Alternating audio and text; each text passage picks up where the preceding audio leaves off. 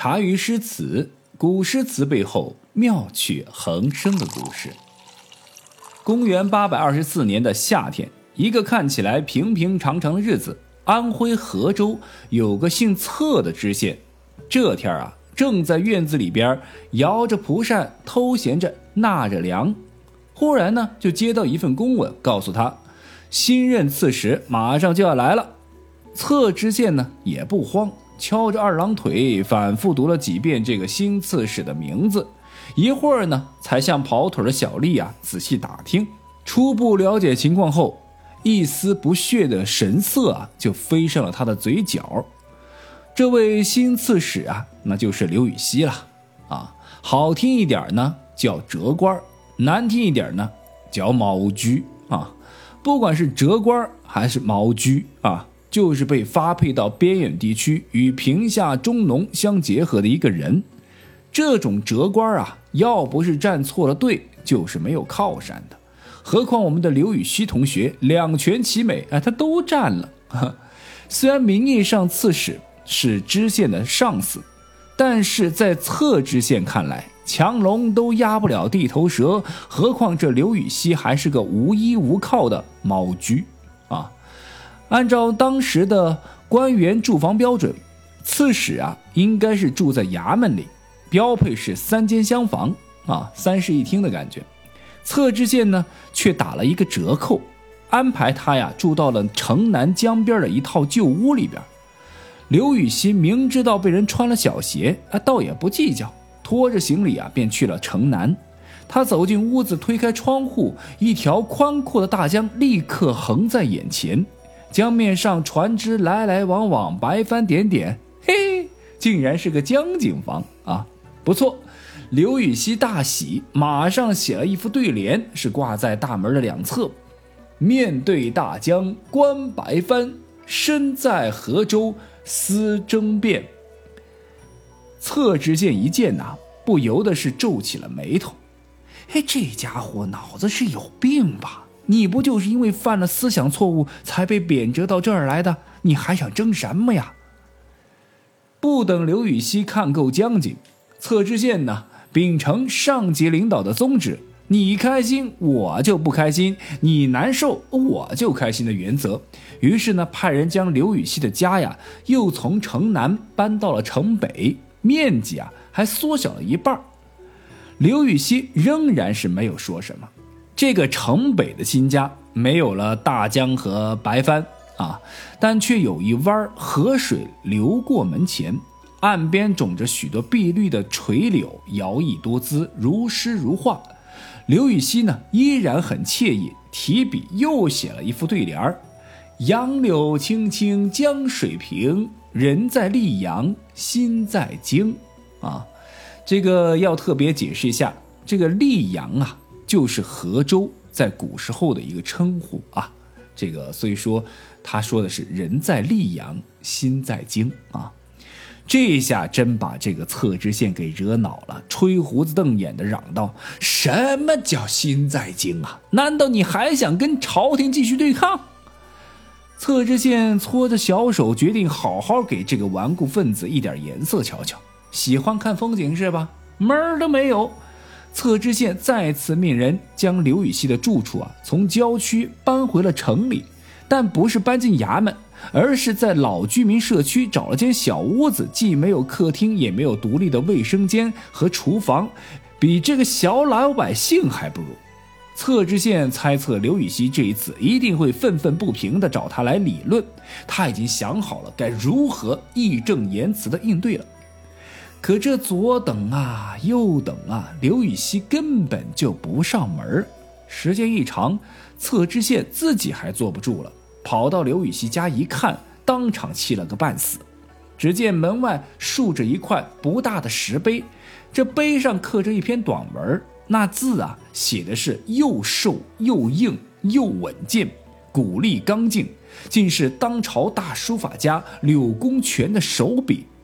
书法其实还是其次的，更令人震惊的是文章的内容很短，只有八十一个字。这八十一个字就是大家要通背全文的大名鼎鼎的流芳百世的陋室铭。山不在高，有仙则名；水不在深，有龙则灵。斯是陋室，惟吾德馨。苔痕上阶绿，草色入帘青。谈笑有鸿儒，往来无白丁。可以调素琴，阅金经。无丝竹之乱耳，无案牍之劳形。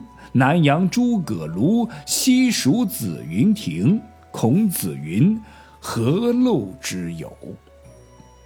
小时候对《陋室铭》理解不够深刻，背起来呀，除了头四句话比较容易背之外，其他的很难记住。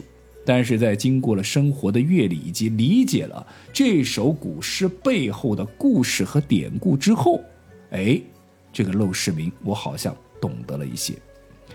《陋室铭》的这个“铭”是古代一种刻于金石上的押韵文体。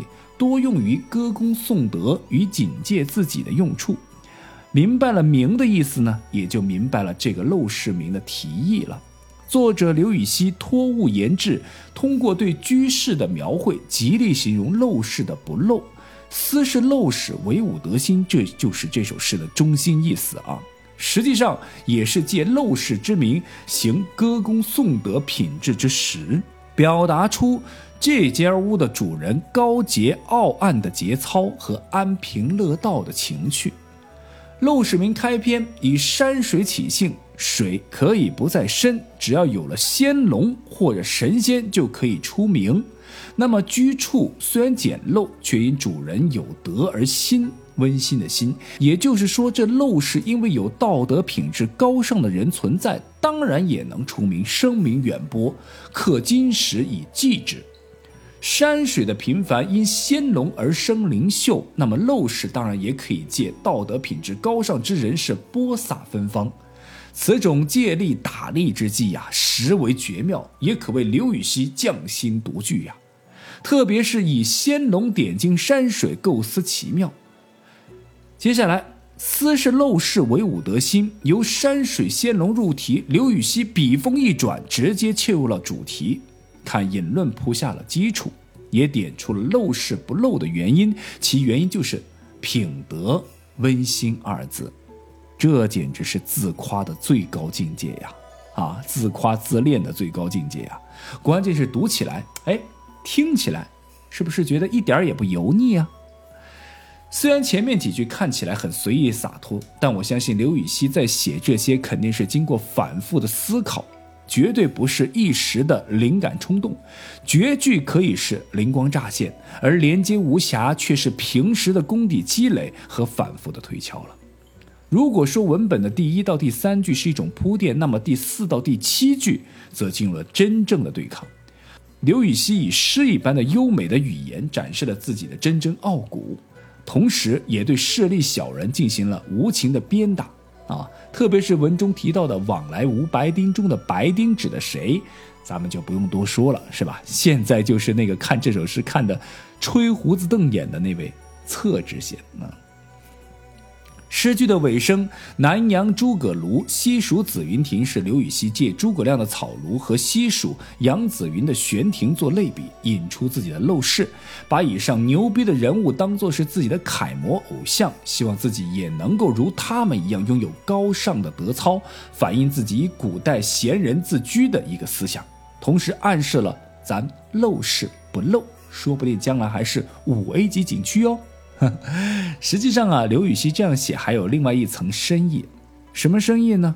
即诸葛亮是闲居卧龙草庐以待明主出山，而杨雄呢，却是淡泊于功名富贵，潜心修学之事。